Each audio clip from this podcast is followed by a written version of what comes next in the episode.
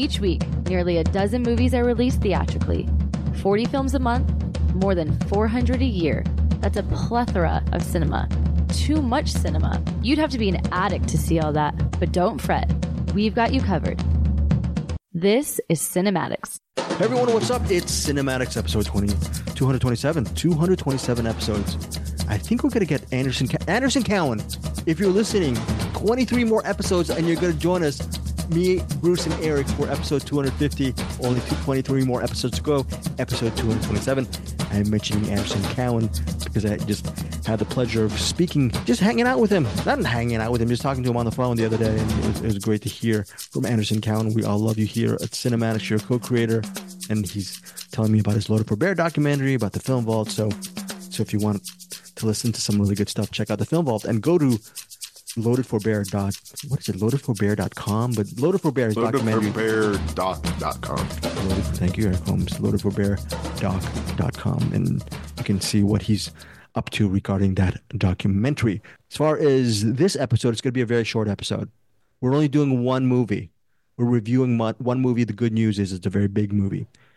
And the other reason is we're going to very quickly talk about our collective, the Cinematics Top 5 of 2023. This may not be our favorite movies of the year.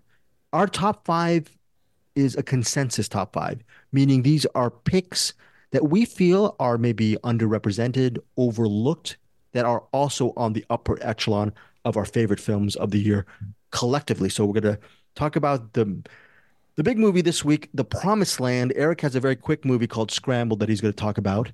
And I'm going to time him for about 15 seconds. Eric, you have 15 seconds to talk about Scrambled, maybe 17 seconds. We'll see how fast you can go with that. But The Promised Land should be interesting, and we'll talk about the Collective 5.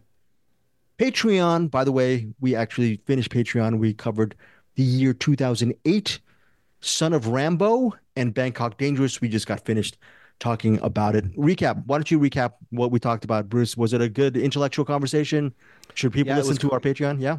It was crazy. We all fives. Everything was a 5-star rating. Like yes. all the movies. Try every one of us. It was, we never had that kind of consensus before. So I was surprised going in. You can go listen to it if you need to, but I mean it was agreement, nothing but agreement.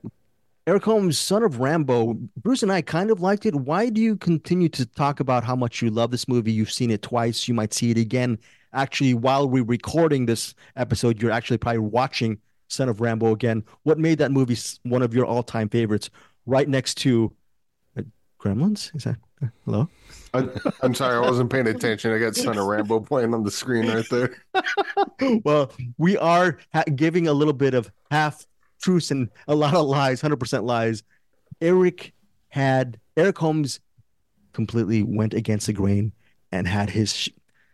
They had a couple thoughts on Son of Rambo. They weren't very good thoughts. Bruce and I had some good thoughts on Son of Rambo. Why don't you listen to the Patreon, see what all three of us thought about that. He took a break between kicking puppies. He decided to talk about Son of Rambo. And we'll see. Look, Eric Holmes, the reason why I admire Eric Holmes so much is when we started doing movie podcasting maybe 4 or 5 years ago with Movie Mainline, I wasn't really up on my Scott Adkins movies or straight to VOD or on-demand and digital movies. I think Eric Holmes brought a whole new dimension on my movie watching, which I really love. Bruce has not gone on that whole VOD, on-demand, Lionsgate, Saban films sort of rabbit hole that me and Eric have gone through the last 4 or 5 years. What's the matter, Bruce? Why do you not join the dark side of these straight to, like, Ryan Phillippe movies and all these really interesting... Jamie King's in them, yeah. I am older than both of you, and my movie watching time, I have to pick a little more wisely because every one of those is a few more hours out of my life.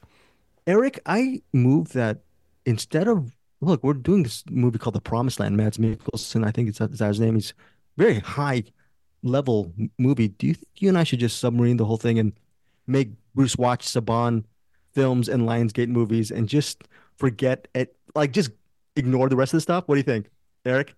I mean, if Promised Land wasn't so good, I might agree with you, but we kind of do need to talk about The Promised Land. Bruce, if you had to watch Dermot Mulroney and Ryan Phillippe films, Lionsgate movies with Cole Hauser, like the Rich Five Emil Hirsch. Emil Hirsch, yeah. Sure, would you be okay? Would you be okay? Eric and I would be fine. How about you? I would not be okay. I'd be shivering in the corner. If Dermot Mulroney and Cole Hauser showed up in The Promised Land, that would make it even better. Eric is not being ironic, okay? Eric and I love these movies. Eric, are you and I, are we feeding our listeners, our loyal and faithful, and sometimes, a lot of times, more insightful Cinematics listeners, are we feeding them poisonous cinematic drivel? Because you and I love these movies. I think in the world of cinema criticism, you and I are drug dealers. Yeah. Like we don't have to sell these movies. You know, you want them. And that, which leads me to Bruce Berkey. You are the voice of reason on this podcast. What? You're the voice of reason. And it's your job. Whenever Eric and I start going off on Scott Adkins movies being the bomb, and me loving Dermot Mulroney and all of these, and Jason Patrick. Oh, we forgot Jason Patrick. Eric Holmes. Huh? You need to step in for a little bit of reason. Okay, that's all I'm saying. Well, see, if you and I are the drug dealers, Bruce is the one where we have to take a drug test. We'll have Bruce pee in a cup for us. The designated peer. That's Bruce. You are the designated peer, but and he's also the barker. But the designated sort of peer this month for our Patreon will be Eric Holmes. He's covering the year 1993 in February. Eric Holmes. It's only been 5 minutes since we've done the Patreon thing. So for Patreon members get to pick one of the movies we're covering for the month of February. Okay, the year's 1993. So that slot is slated for you, Cinematics Patreon members. But Eric, this is Eric Holmes' month for cinema. Do you have any ideas of movies? You mentioned The Crow from 1993, or are you going to come up with something maybe over the week? As far as I'll probably find something I haven't watched yet. Very good. It definitely won't be The Crow. I think Middle Class Film Class. What did they say? What did Middle Class Film Class say about The Crow? Did they say? Well, Peter Beta specifically covered that. That was one of his streaming picks for the week. He did not like it at all. Oh, and then I was Pete, like, don't drop that beat this episode. That's your punishment. You're not dropping any beats this episode. Yes, Eric Holmes, yes. I was kind of dying inside as I was hearing them talk about that, but Joseph Navarro and Tyler Noe. Did they come to the defense of Brandon Lee? Oh, Alex Proyas. What a great film. James if I remember correctly, like they hadn't seen that recently enough. And to be fair, like all the stuff Peter Beta was saying, it was like, I mean, fair, but that's kind of why I love it. So, Middle Class Film Class is basically like Cinematics, but classier and more insightful. So, yeah, guys, you're bullying us here over at Cinematics, and you're making Eric Holmes die inside. Bruce, did you die inside when you? I'm sure you listen to Middle Class Film Class every single week. Did you listen to their? Were you able to glean or listen to their review of The Crow, or do you love The Crow? Do you agree with them, or do you agree with Eric? I'm probably more on their side. I'm not a huge fan of The Crow. Like I like Brandon Lee, but the movie is not great. It's not a great movie. Eric Holmes' soul is, you're making him, it's leaving his body. He does, and he doesn't even believe in ghosts. You know what? There's something going on. I actually listen to this. This is what I messaged Pete when I agreed with him. I said, The Crow is this guy. Well. And I took the picture of the kid that's the friend of Beavis and Butthead with the Winger t-shirt. And I said, that's The Crow. Unbelievable. Eric, before we get to our featured, which is The Promised Land, and we're going to get to Scramble too, do you have any final? I'm going to leave the floor to you regarding why people who haven't seen The Crow, of course, they should listen to the Middle Class Film Class and their review of it. But why is it a special movie for you? Why do you love it so much? I just love it because of Brandon Lee. It's cheesy. It's Alex, like it, you know, it's, I mean, the same person that did Dark City, but imagine Dark City instead of having that ridiculous performance by Kiefer Sutherland, which I retroactively like because of the Caine Mutiny, court martial, because, you know, but imagine that instead of that terrible performance, which grew to become a wonderful performance in a different movie decades later. You get Brandon Lee. Yeah, Brandon Lee's pretty awesome. But if you don't like The Crow, just watch Rapid Fire, because that's probably his best one anyway. Well, Rapid Fire, I believe that movie. I could be wrong. Co-starring Powers Booth. Am I wrong on this? Mm-hmm. Rapid Fire? Oh no, you're not wrong. That's Powers Booth.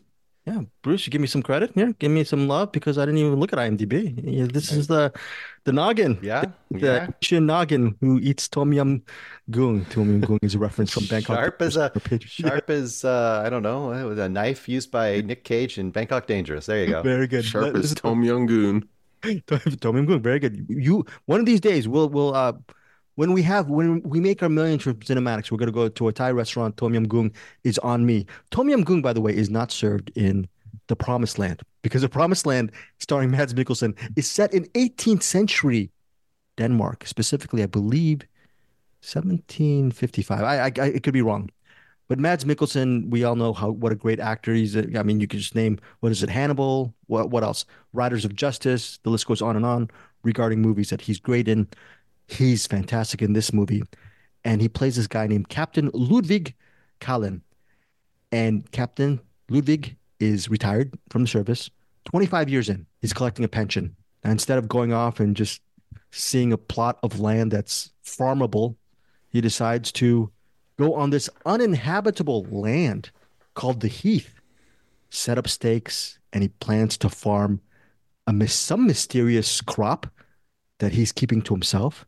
The problem is the Heath literally is supposedly unfarmable. And even though it's the king's country, this captain is going to invest his money on the land. Everything should be okay. It's sort of a fool's errand. The problem is he's doing everything by the book, but his next door neighbor across the way is this guy named Frederick de Schinkel. And he's a merciless nobleman who will do anything in his power to pretty much get our protagonist, Captain Ludwig, off the property. First of all, the Schinkel, that land is not his. That's the land, the property of the people. It's the property of the king. And if you farm it, it becomes yours. So the captain's in the right, and this nobleman is in the wrong. And it's sort of a battle of wills between them. That's one of the elements. But ultimately, it's Captain Ludwig Kallen's just his journey into trying to make this land farmable, livable, and he wants to have a bunch of settlers come in and to make the Heath a livable community, not because he's a nice guy or a saint.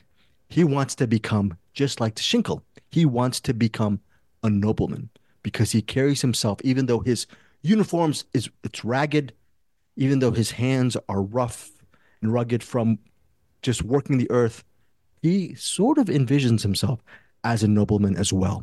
So there's a lot of elements at play. There's also some really interesting performances. Bruce and Eric will talk about them. There's a young girl who is fantastic in this movie, and she is sort of an outlier, and she becomes part of his extended family. And then there's other different characters who pop in and out of his life. We also want to mention Amanda Collin from the HBO series Raised by Wolves.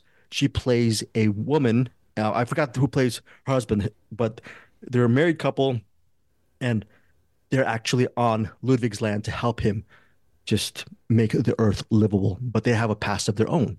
So that is the premise of The Promised Land. A lot to sink in. 127 minutes, epic filmmaking, only in theaters this Friday. Eric Holmes, is this movie at 127 minutes a slog? Is it worth watching in theaters? What is your overall take on The Promised Land? No, and absolutely. This is written and directed by Nicolás Arso. I believe that's how you pronounce it. The last movie they directed, well, the last movie they co-wrote was Riders of Justice, which is great. Last movie they directed was The Dark Tower, which is one, like, had The Snowman not come out that year, that would have been like one of the worst movies of the year. And so I'm kind of curious, like, watching this movie, I'm like, what the hell went wrong with The Dark Tower? It's like Riders of Justice is great, this movie's fantastic, like, dude knows how to crank out bangers. So what happened there? But we're not talking about the Dark Tower, just something I thought I'd bring up. But yeah, the movie's pretty fantastic. You got Mads Mikkelsen, who, kind of going through stuff. Like, he doesn't do, like, a lot. Like, just his acting style is, like, just seems stoic most of the time. But, like, I think it's kind of like, when you watch a movie and nothing happens, but then, like, a spike of violence happens. So now all of a sudden it, you know, kind of shakes you. That's kind of how his acting style is on. It's like, especially like towards the end when, or not towards the end, but like towards close to the end when a thing, someone's leaving, and then, you know, his eye kind of twitches a bit, and then I start, you know, crying like a movie podcaster, I guess. And then the de Schinkel, probably one of the best villains. Like he's on the level of Percy in The Green Mile, but he's like dangerous. Like Percy's just a guy you would just want to choke the crap out of, and you know, because he's such a worm.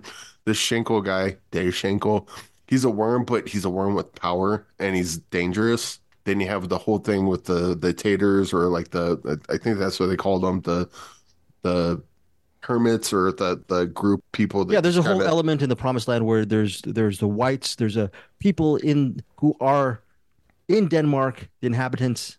Yeah. Also the outliers, like all the political intrigue between like all them, and how all the machinations that goes together, and then of course their superstition gives way to probably one of my favorite characters in this, and my moose. It was subtitled, so every time it popped up, I just kept thinking Animal Mouse, because she's cute like a mouse. But I think on the when we were talking, like, you know, off air, Bruce mentioned a Pim Zam. When Bruce watched it before I did, he mentioned Pim Zam, and he was not wrong. Love it's like and foul mouth. Foul-mouthed Pim Zam. Yeah, Pim Zam, who plays the girl that Eric was talking about. She becomes part of that captain's. She becomes an important part of the captain's life. So that is played by Melina Hagberg, and she's fantastic in this movie.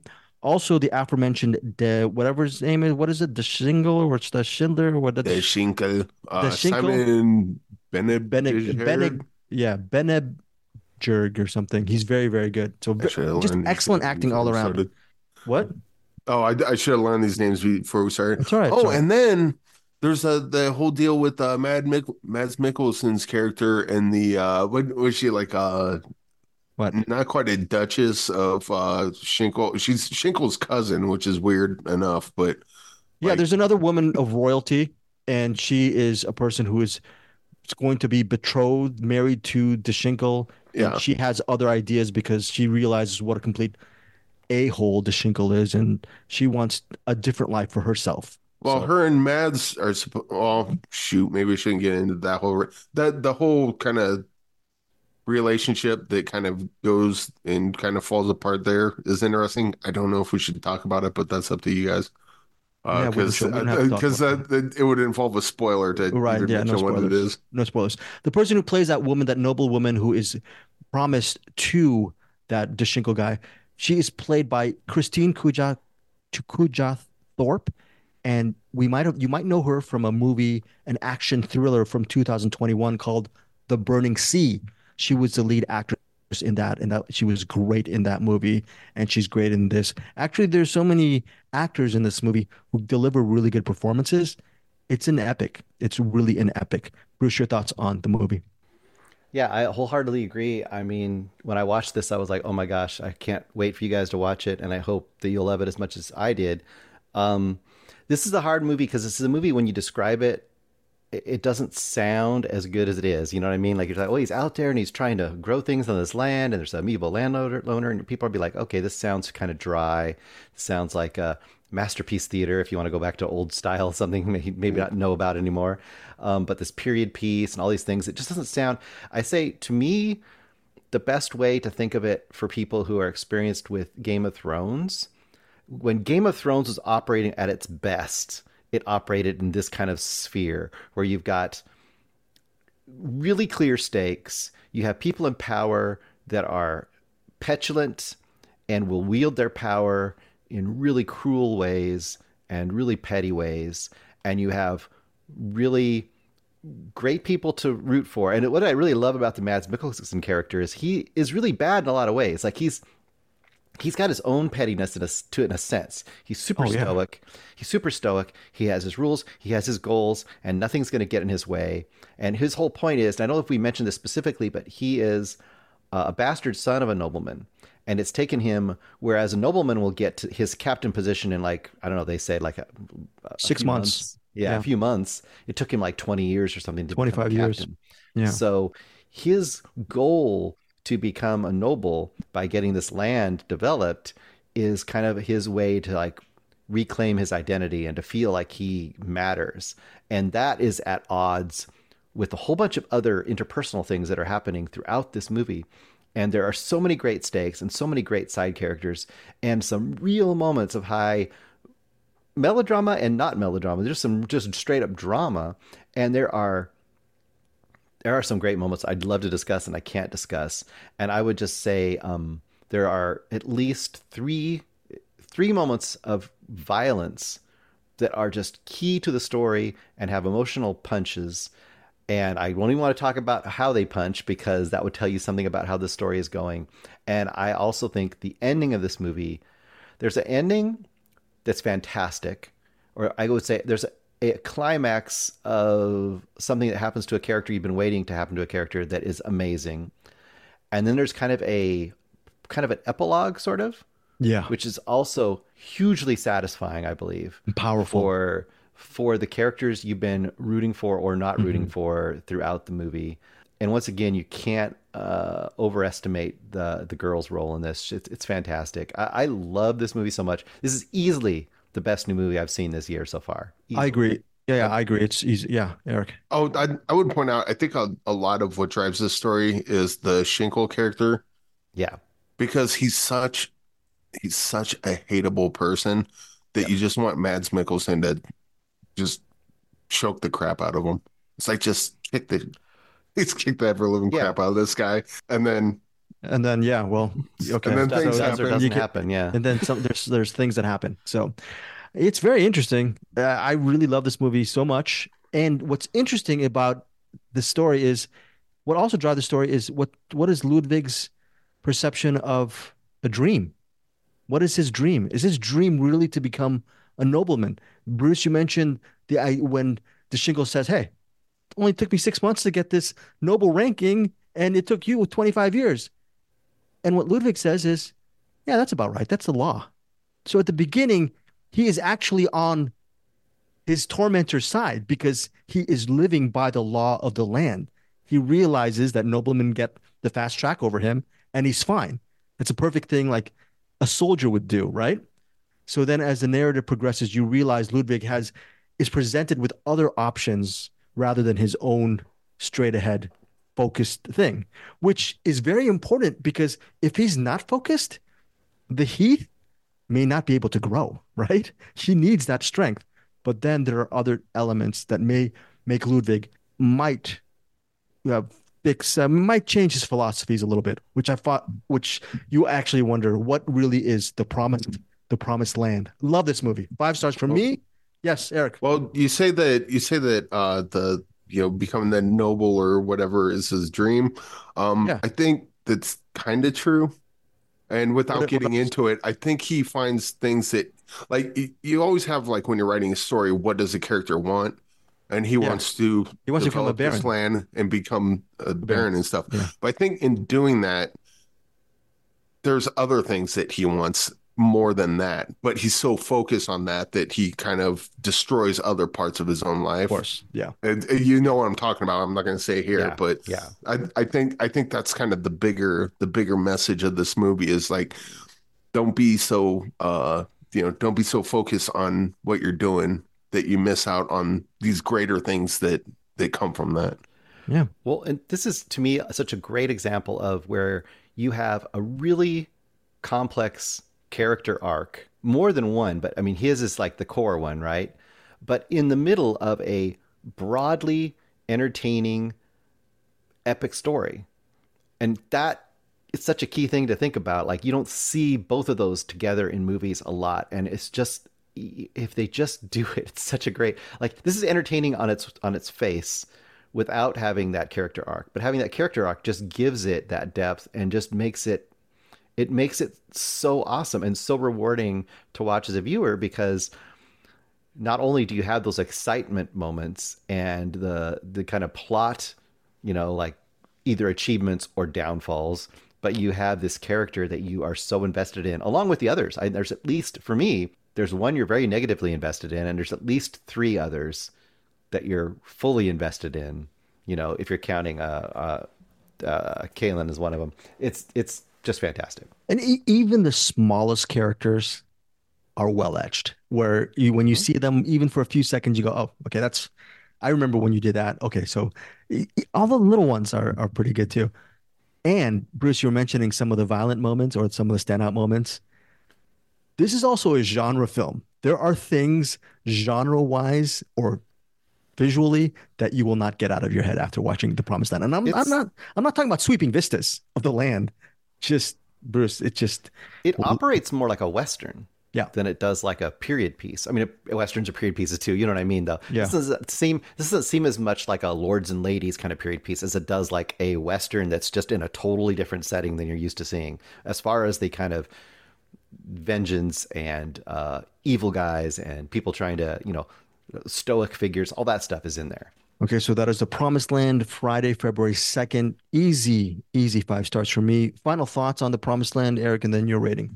5 stars. Go watch it. It's awesome. Okay, Bruce. Five stars for all of us. The Promised Land. It's in theaters, so if it's playing near you, please see it. I think this is one of those movies where look, we'll be talking about it exactly a year from now on our collective top five. Yep. I hate to say that. That is such an accurate thing. What Eric said. Eric is trying to mention that. The Promised Land is one of those movies that may be buried, and we're going to have to bring it up a year later. And I feel bad because Eric's right. Eric's absolutely right. But if you heed our advice, 5 stars from all of us, best film I've seen this year so far. I don't know if Eric can co-sign on that. Eric, from your noggin, is there anything else that you've seen in last Mayhem month? And One More Shot. Wow. Okay. But okay. I mean, this is up there with those. Okay. Mayhem, One More Shot, The Promised Land. That's a great list from Eric. Yeah. Let's just say, again, guys, can you just co-sign in theaters, or should they wait on digital? Why should they see it in theaters, Bruce? What do you think? Well, I mean, it's a pretty great looking movie, and I think that the emotions hit me pretty good just on my little screen, you know, watching it at home. And I can imagine seeing it on the big screen with all the music and everything. This feels like it would hit pretty hard on a big screen. It hit me pretty hard. Almost made me a better person. Fellow Cinematics members, if you ever see me and try to throw a branch or stick my way, don't expect me to pick it up. I'm not that kind of guy. But I still like the movie. Bruce and Eric, they're a stick picker-uppers. They're nice guys. So you're gonna get that reference in a second. There was a real up moment at that part. Yes. Where it's like. Oh yeah, like a little crying there. Okay, yeah. Which was actually happy tears, because there's so many sad tears in this as well. Yeah. This just runs, like, you get all the feels, like good and bad, like happy and sad, all that stuff. Angry, yeah, definitely angry. Sticks are used for kindling, not building relationships. I'm kidding. Okay, that is it for The Promised Land. Tell us, please, if someone is listening. Tell me, Eric and Bruce, hit us up. If you see the movie, let us know what you think. I don't know what this next movie is. Eric has a possible recommendation along with The Promised Land this Friday. What's the movie you want to quickly review? It's Scrambled, written, directed by, and starring Liam McKendrick. I'll just read the thing. Quintessential eternal bridesmaid Nellie constantly finds herself between weddings, baby showers, and bad dates, when she begins to feel like the clock is ticking and is faced with bleak romantic prospects. I don't know that that's entirely correct. Basically, her parents are asking why she's not having a kid, and she's in her 30s, doesn't want children. But then eventually she goes to her gynecologist or doctor, and they have did like an ultrasound on her. And normally this is a part in this type of movie where, oh no, she's pregnant, but it's oh no, you're not. If you want to get pregnant, you better do it quick, because you're not going to be able to make eggs pretty soon. So she decides she wants to freeze her eggs and hopefully in the meantime, maybe just get pregnant. So she starts going through her Rolodex of past boyfriends. So it becomes kind of a high fidelity sort of thing. This throws in the concept of just becoming a parent, whether you want to or not, what do you want to do with your life? And she's kind of at a part where I have to decide now. I can't wait till I'm 40 to have a kid. I have to decide right now because I'm not going to be able to when I'm 40. And it kind of takes that concept and just kind of comes at it from a whole bunch of different angles.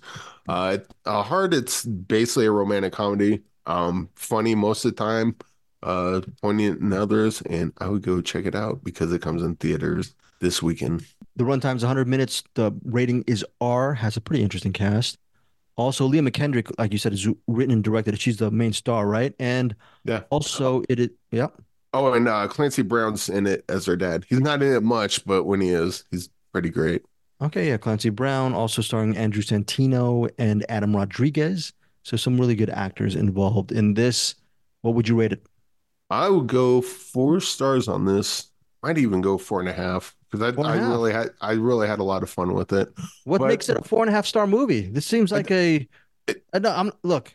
This is like one of those movies where I haven't seen the trailer for it, but like just watching like how the movie starts off, like I imagine the trailer makes it seem. I don't even know why I'm talking about the trailer. I never saw the trailer, but like early on in the movie, I'm like, okay, this is like one of those hipster movies that's like, you know, too clever for its own good.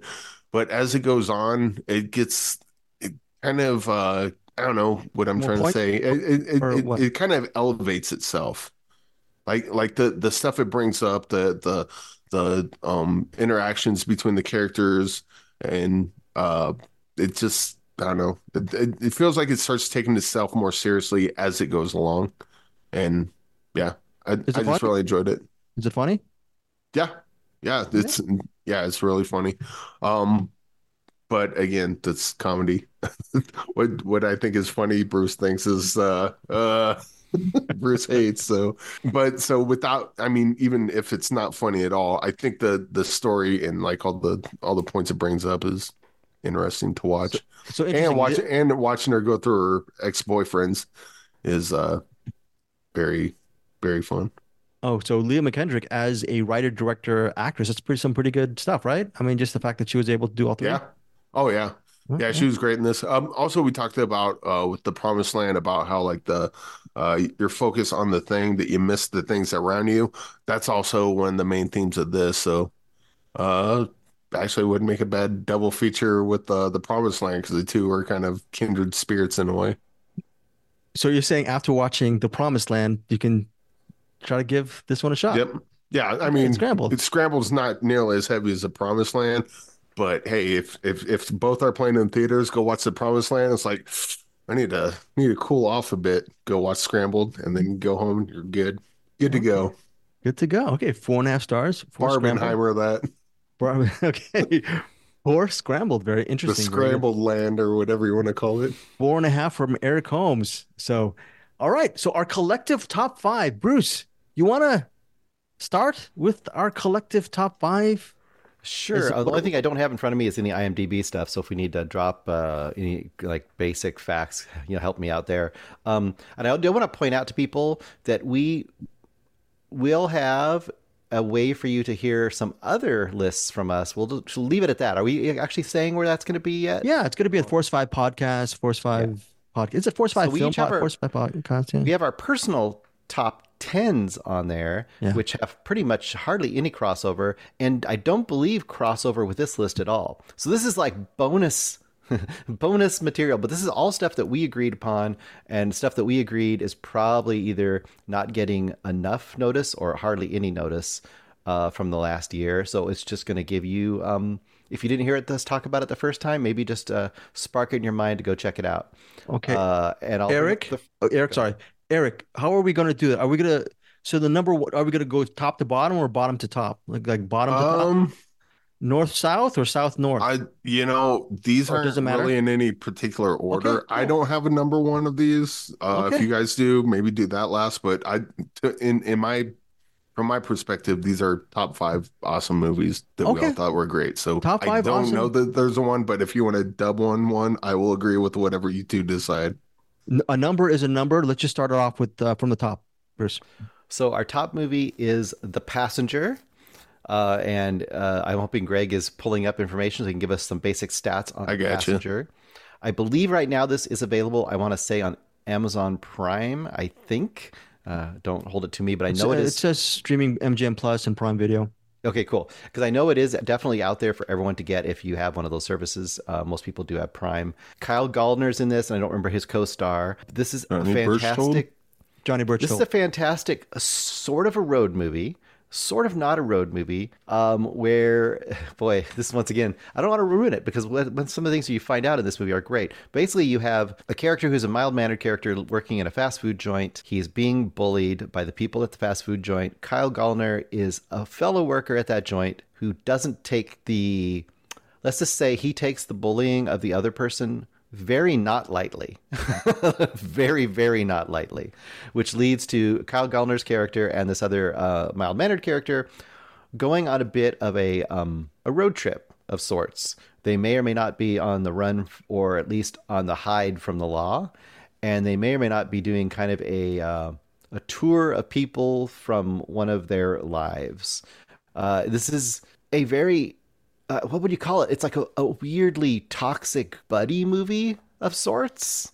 Yeah, it's also road trip thriller. Buddy road trip, but they're not really buddies. But are they buddies? It's one of those movies that it pulls you by the shirt at the first moment of the movie and drags you along. And then once you're in for the ride, you really don't know where you're going, and there's always a threat of danger. The Passenger from 2023 is easily probably. I'm trying to think from 2023. It's the most tense movie I saw just because of all the events that occur or the things that could occur due to the character of Benson, that immoral, pretty much evil character Benson played by Kyle Gallner. This is one of those indie movies because of the strike. I don't think Gallner was able to really publicize it when it came out. And unfortunately, it needed a little bit more publicity because this is one of those hidden gems. Not so hidden now, though, because it is streaming on Prime Video. And I believe if you see this movie, this action thriller, I think you'll be surprised at how well-crafted this movie is. It's not, when you say action thriller, sometimes you might think exploitative or empty calories, which is fine, just sort of a cheesy junk food experience, which is great. This is a full meal. The ending is fantastic, and the acting by Gallner and Burchtold is just on another level. This is one movie I've only seen once, and I'm sure I'm gonna see it again. It's directed by Carter Smith, written by Jack Stanley. Eric, your thoughts on The Passenger? Yeah, if you're ever watched like Tommy Boy or Planes, Trains, and Automobiles, and it's like these are good. I wish it was a bit darker. The Passenger is the movie for you. Yeah, yeah. I love Kyle Gallner, love Johnny Burchtold in this, love the scene like with his mom. So, like as they go on, you get like more of I think Johnny Burchtold's kind of like as a character is, I don't want to say like generic as in like bad, but like generic, like his character hasn't really lived yet. And I guess that's kind of part of the problem. But Kyle Gallner's Benson's, you know, the character Benson, he has lived. And as we go through, we get to kind of see a little bit of, this is okay, this might explain a bit why he is the way he is. They end up at the school. Oh, that definitely explains a bit of why he is the way he is. And the way it ends is pretty perfect for like how this movie goes. What do they call that? Where it ends exactly the way it should. How it goes exactly. Well, it's just a perfect ending. It's a perfect ending. I really know. Yeah, I don't know. Okay. No, it's like like it couldn't have ended any other way than it did. Yeah. Okay. There's a phrase for it, and I can't think of it right now. But yeah, Passenger is pretty rad. Our first pick is The Passenger. Next up is Amerikatsi. Here's a slug line: Charlie escapes the Armenian genocide as a boy by fleeing to the U.S., but then he returns as an adult and is arrested. He watches an Armenian couple from his prison cell, finally learning about his homeland. Written and directed by Michael A. Gorgian. And again, just like that, Leah McKendry, who she wrote, starred, and directed Scrambled. This movie, written, directed, starring as a lead, Michael A. Gorgian. He plays the aforementioned character. His name's Charlie. He's in a prison labor camp. And his only way of actually living is by seeing that couple across that Armenian couple across the way from his sort of slit of a window thing. He has sort of like an area where he can actually see them, and he pretends what their life could be. And as the narrative progresses and he engages in their lives and imagining what their lives are, he becomes a little bit more enervated, even while in the midst of a prison sentence. So it seems it's just fantastic movie, just a great performance. It's one of these movies that it had more of a budget, possibly could have been an Oscar kind of awards push. It is that perfect, in my opinion. Eric, just quick thoughts on why Amerikatsi is a top five for us. It's basically for all the same reasons why Shawshank Redemption is a top five for most people. It's just that kind of movie. It gets dark, gets sad, gets happy, gets all the things, and the relationship between Charlie and the guard across the way, and the fact that they don't even really know or see each other. Like the relationship is one way. It's just a fantastic movie.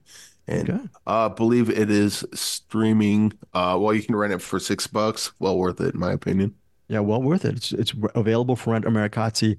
You won't be disappointed by how amazing it is. Bruce, final thoughts on Amerikatsi? Is there no? Yeah, I agree with everything you said. It also works, I think, in a lot of ways. Like, it's really dealing with the idea of how, as an isolated person in any sort of setting, that you kind of can project a life by the viewing the outside world. And this could be, a person that watches lots of movies or, immerses themselves in video games. And in his case, he is in this totally stifled, literally trapped life. And there's a little broken area of the wall that he can look over to see this other family living their life, or a couple living their lives.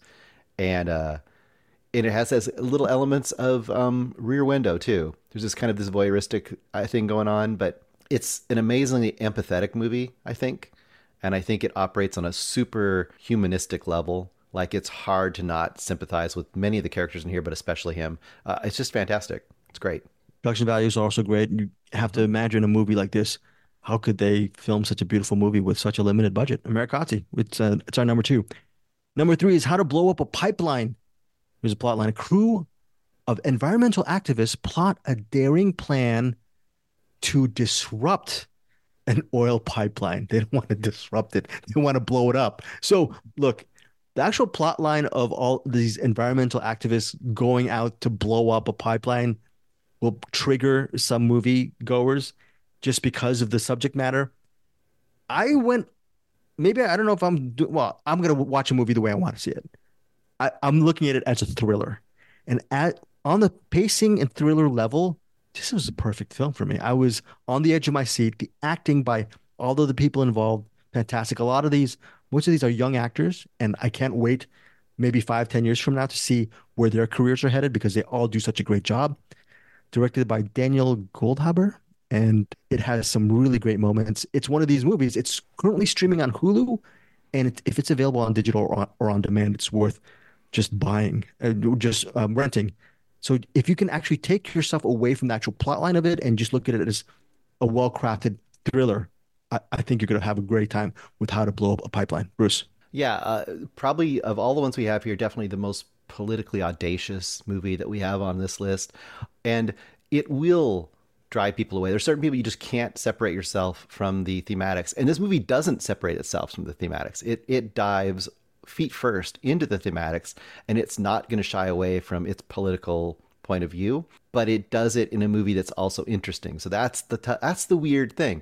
You can't necessarily, you could just have a straight up politically diatribe hardcore movie about the subjects here and even dive into their characters to try to show you the justification or not justification for their actions and deal with that on a morality level without actually giving us a movie that was interesting.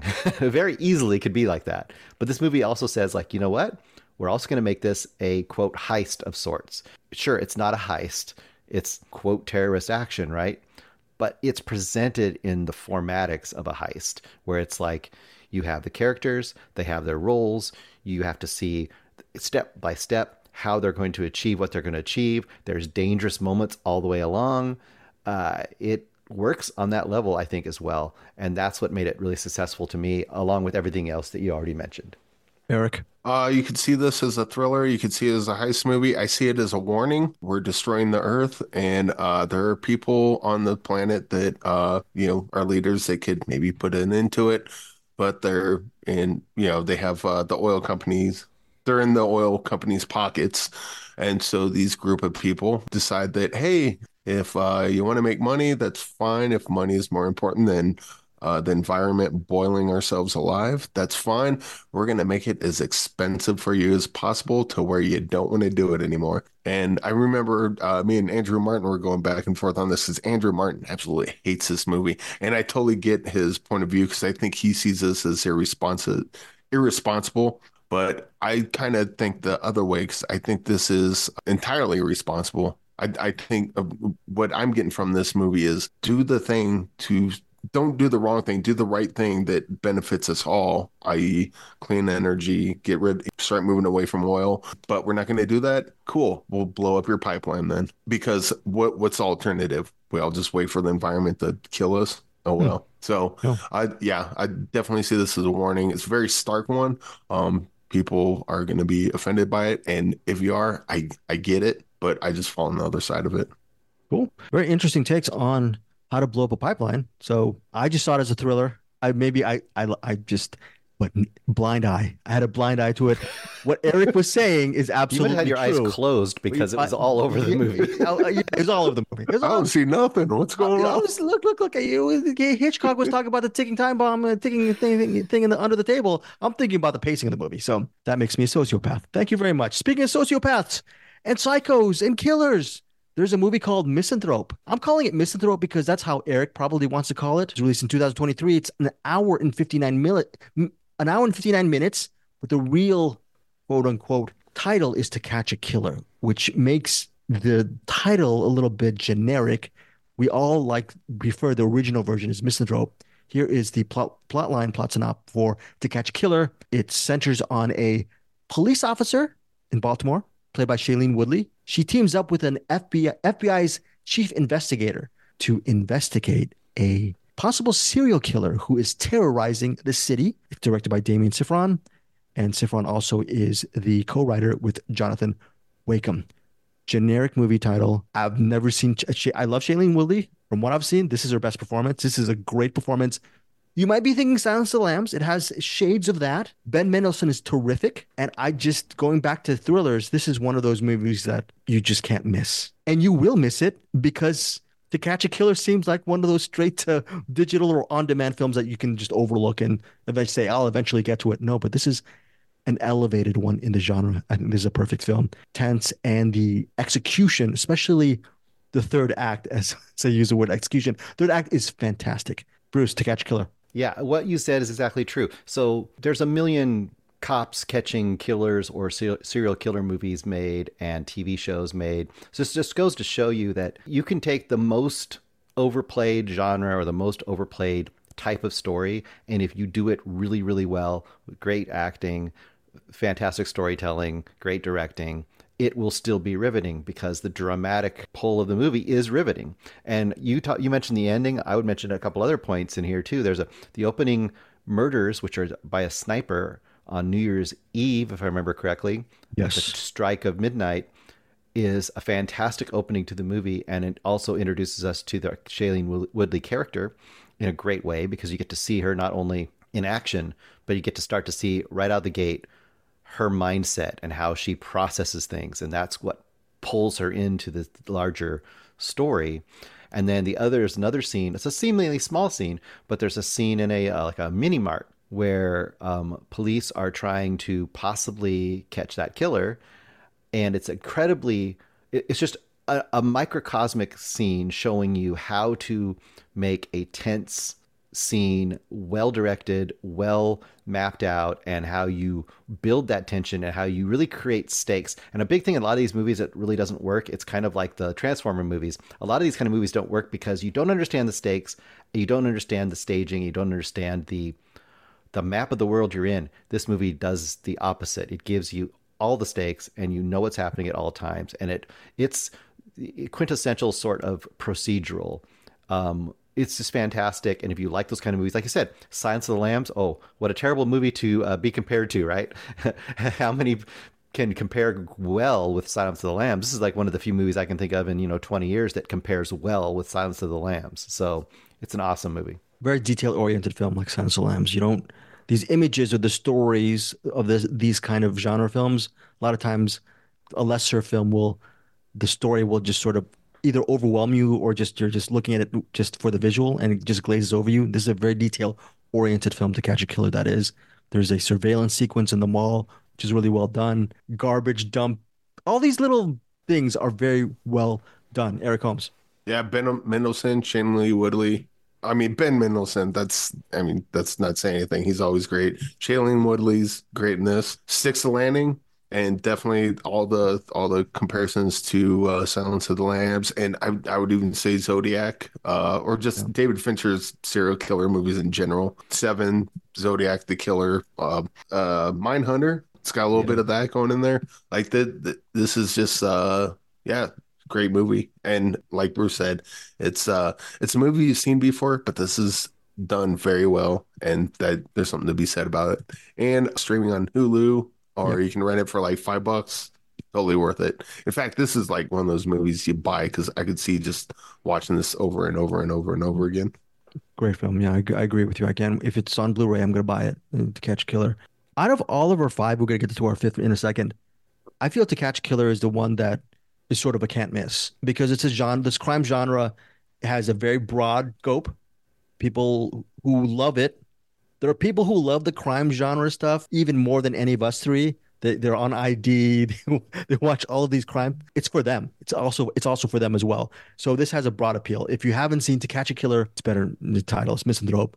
Please go see it. Fifth and final one is Concrete Utopia. The plot is survivors from a massive earthquake struggle for a new life in Seoul. This Concrete Utopia is in reference to the utopia of this concrete building, high-rise, that is standing tall amidst this catastrophe. Everyone outside of this high-rise, this skyrise, they're trying to live. The survivors, they're trying to live out there, and it's not going really well. So the main conflict is, what do the inhabitants of this high-rise do to survive? Because they're also struggling. They may live in a really nice high-rise, but they have to get food. They have to survive as well. Do they let the people outside in? Do they help other people? What about the people in their building? What if they have conflicts with their fellow neighbors? How is that going to meet out? How is that going to work within this fabric? So there's a lot of political stuff in this movie, social stuff, and there's violence, and there's an action thriller element. There's a melodramatic element as well. I think, Bruce, in your review, you mentioned that it really focuses on this young married couple, and you see the troubles of living in that skyrise through their eyes. And I think that's a great way to lens it. But there are other very memorable characters as well, some really interesting twists with Concrete Utopia. This is, Eric was talking about rewatchability factor with To Catch a Killer.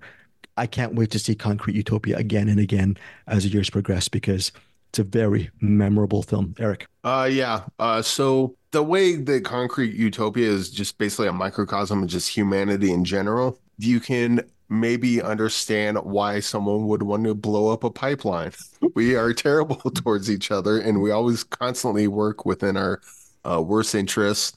And then I would say it's a cynical take on humanity, but I think it's more a realistic take. Granted, there's joy and humanity and love there too, which is also represented here and kind of how that can kind of overcome things sometimes, not always. And what cannot be overstated, and this goes nothing against the social commentary of this movie. The effects in this movie are fantastic. I think Godzilla Minus One was nominated for Best Effects at the Oscars.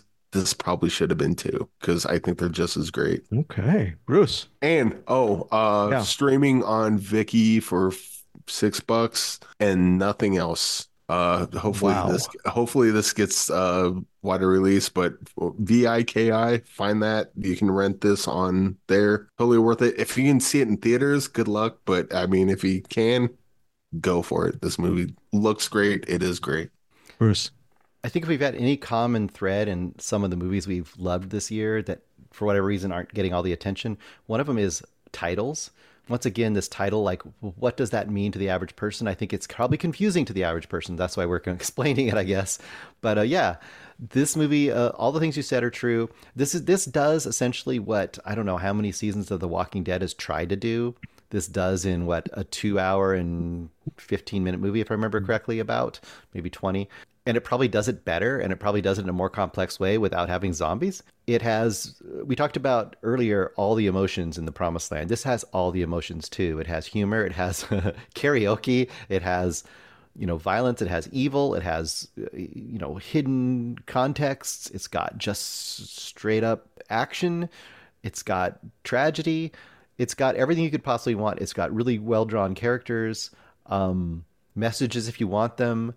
What can you say about this movie other than it just is great storytelling and great, this is also in a way great quote sci-fi, right? It isn't sci-fi, but it's that idea of like, what if? This is a what ifs kind of story. Like, what if this happened? You know, Lord of the Flies is another thing that people compare this to, right? You get a situation that is a little bit outlandish, but not very outlandish.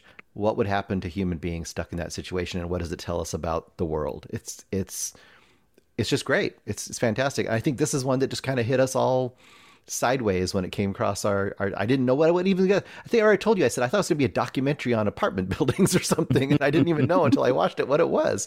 And I started watching it and I was thinking like, oh my gosh, where did this movie come from? I guess South Korea is the answer, you know. So. Also, to tie this into The Promised Land, there is a death in Concrete Utopia, which actually parallels a death in The Promised Land. Both shock it, right, Eric? Is it the... Yeah. There is... Yep. Wow. So, by the way, both excellent movies. So Eric was talking about going... Good catch, because I'm like, what's he talking... Oh, yes. Actually, there was no catching there. There was only throwing. They did not catch that killer. So very good rim shot. So yeah, that's it. Those are our top five. Let me go again. The Passenger, Amerikatsi, How to Blow Up a Pipeline, To Catch a Killer, aka Misanthrope, and finally Concrete Utopia. On IMDb, guys, it says here Concrete Utopia followed by Badland Hunters. And here's the thing, Badland Hunters, 2024, it's streaming on Netflix, and here is a plot line.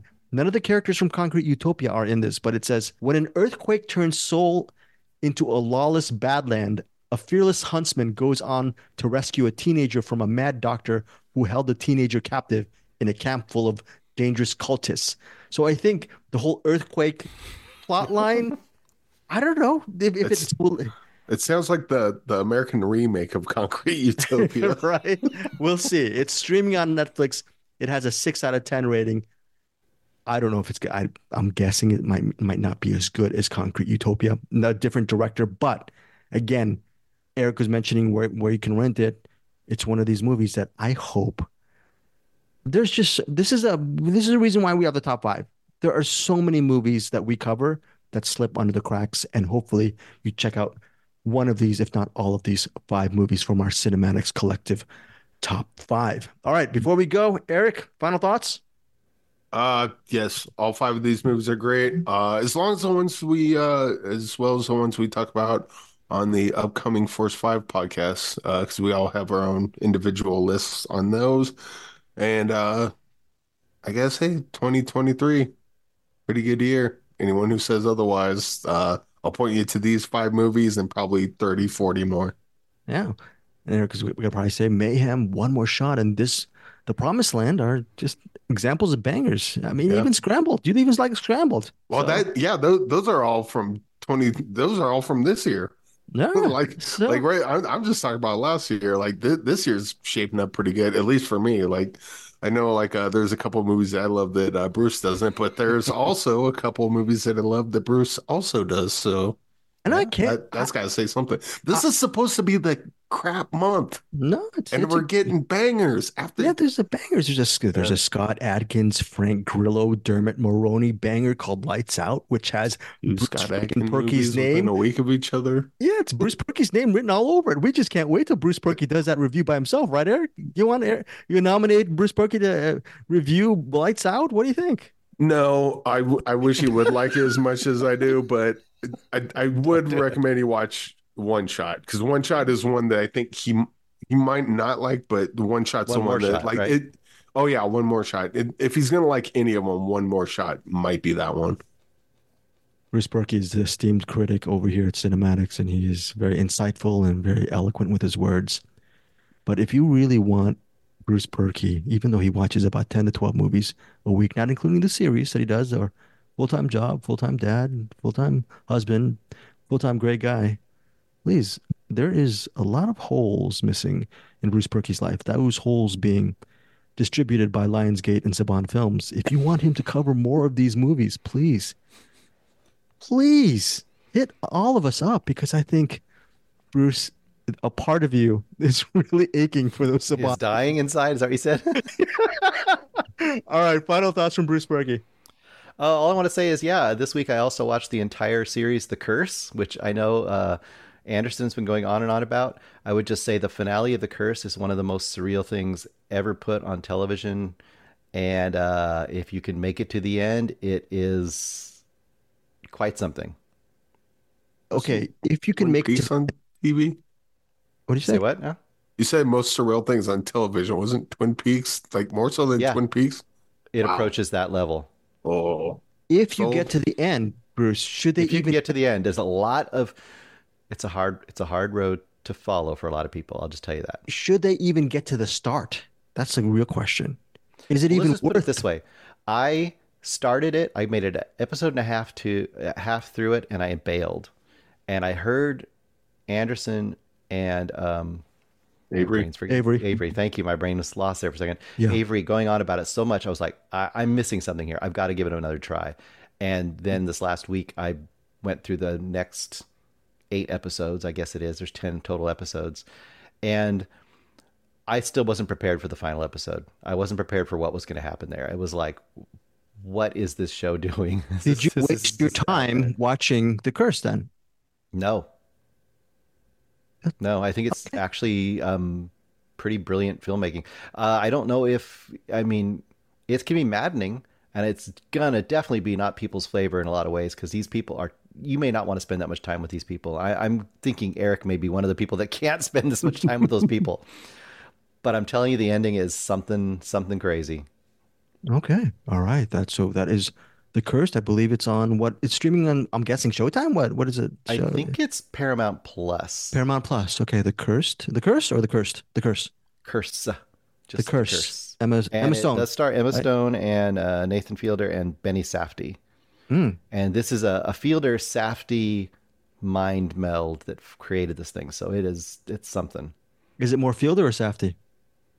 I wouldn't say. Well, there's more Fielder in it performing, but the Safdie stuff, I think the flavor of what they bring and what he brings as a character is some of the magic in this series.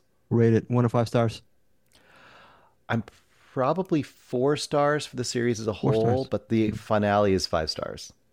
Okay. The Curse. I don't know, Eric Holmes, if you have Paramount Plus, but maybe that might be worth watching. Don't blame me. Give some of the blame to Anderson. Well, I think life should be fair in our Cinematics universe. If Eric Holmes starts to wander the dark side and go watch and spend 10 hours to watch The Curse. I'll tell you what. I'm going to watch The Curse just so whenever I recommend a movie that Bruce hates, I can lord The Curse over him and go, you recommended The Curse. You take what I give you. I still blame Anderson. It's not me. I blame Anderson. We have to work out the Eric Holmes watching The Curse is equivalent to 4 or 5 Scott Adkins movies that Bruce Perky has to watch. So that's, I'm just saying, we're going to work out the equation. Minimum. We're going to work the equation, and you're going to figure out what the curse is for you, Bruce. Okay. So we'll figure that out next week. It would probably be Nolan films. That would probably be a bigger curse. Oh, but that needs all right, Bruce. Write down Tenet, yes, again. And Oppenheimer. All right. We love Nolan. Everyone except Bruce. We'll see you here next week on CinemAddicts. And of course, there's Claire. Goodbye, everybody. Thank you for joining CinemAddicts.